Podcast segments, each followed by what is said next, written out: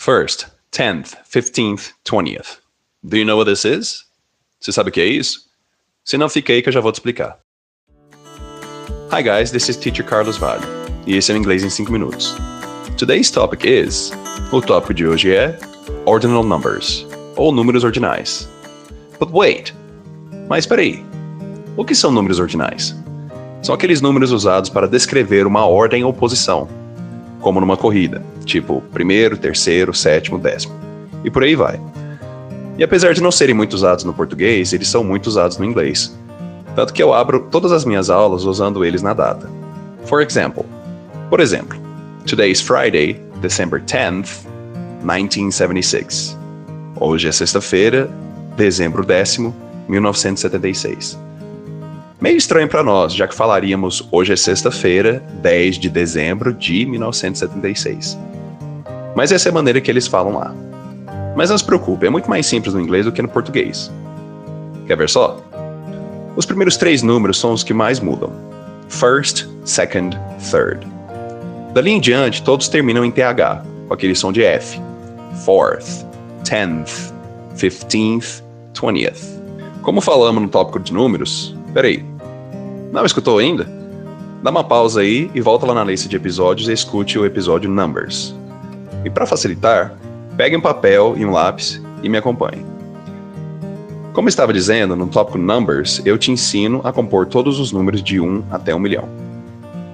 Mas aqui a grande maioria deles vão terminar em TH, tipo o 4th, 10th, 15th, 20th, que falei agora há pouco. Então vamos lá. Os primeiros três números ordinais são first, second, third. Primeiro, segundo, terceiro do quarto até o vigésimo, é só pegar o número normal e colocar TH no final, tipo 14th, 17th, 19th, 14º, 17º, 19 Nas casas que terminam em zero, como 30, 50 e 70, é só falar o número normal e falar UF no final. Tipo 50, 50, que fica 50th. Mas na escrita isso muda um pouco, já que 50 termina com Y. Então, na forma ordinal, ele fica 50th. Você tem que tirar o Y, colocar IETH, que o torna 50th. Não 50th, 50th. Agora, quando for 21 primeiro, 32 segundo, 43 terceiro, por exemplo, você tem que falar o primeiro número de forma normal e o segundo número de forma ordinal.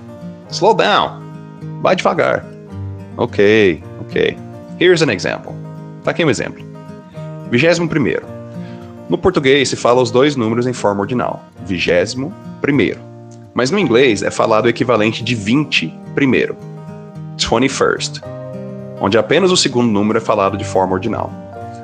É o caso dos números 32º, 43º, 54 que em inglês são 32nd, 43rd, 54th e assim em diante.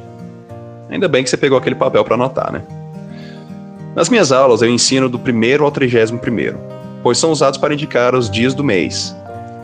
Já que os meses têm no máximo 31 dias, 31st é o maior número ordinal que eu uso. Mas essa regra que eu expliquei se aplica a todos os números. Pop quiz. Provinha rápida. O que é hundredth? O que é thousandth? Me manda lá no direct para eu ter certeza. Send me a DM for me to be sure.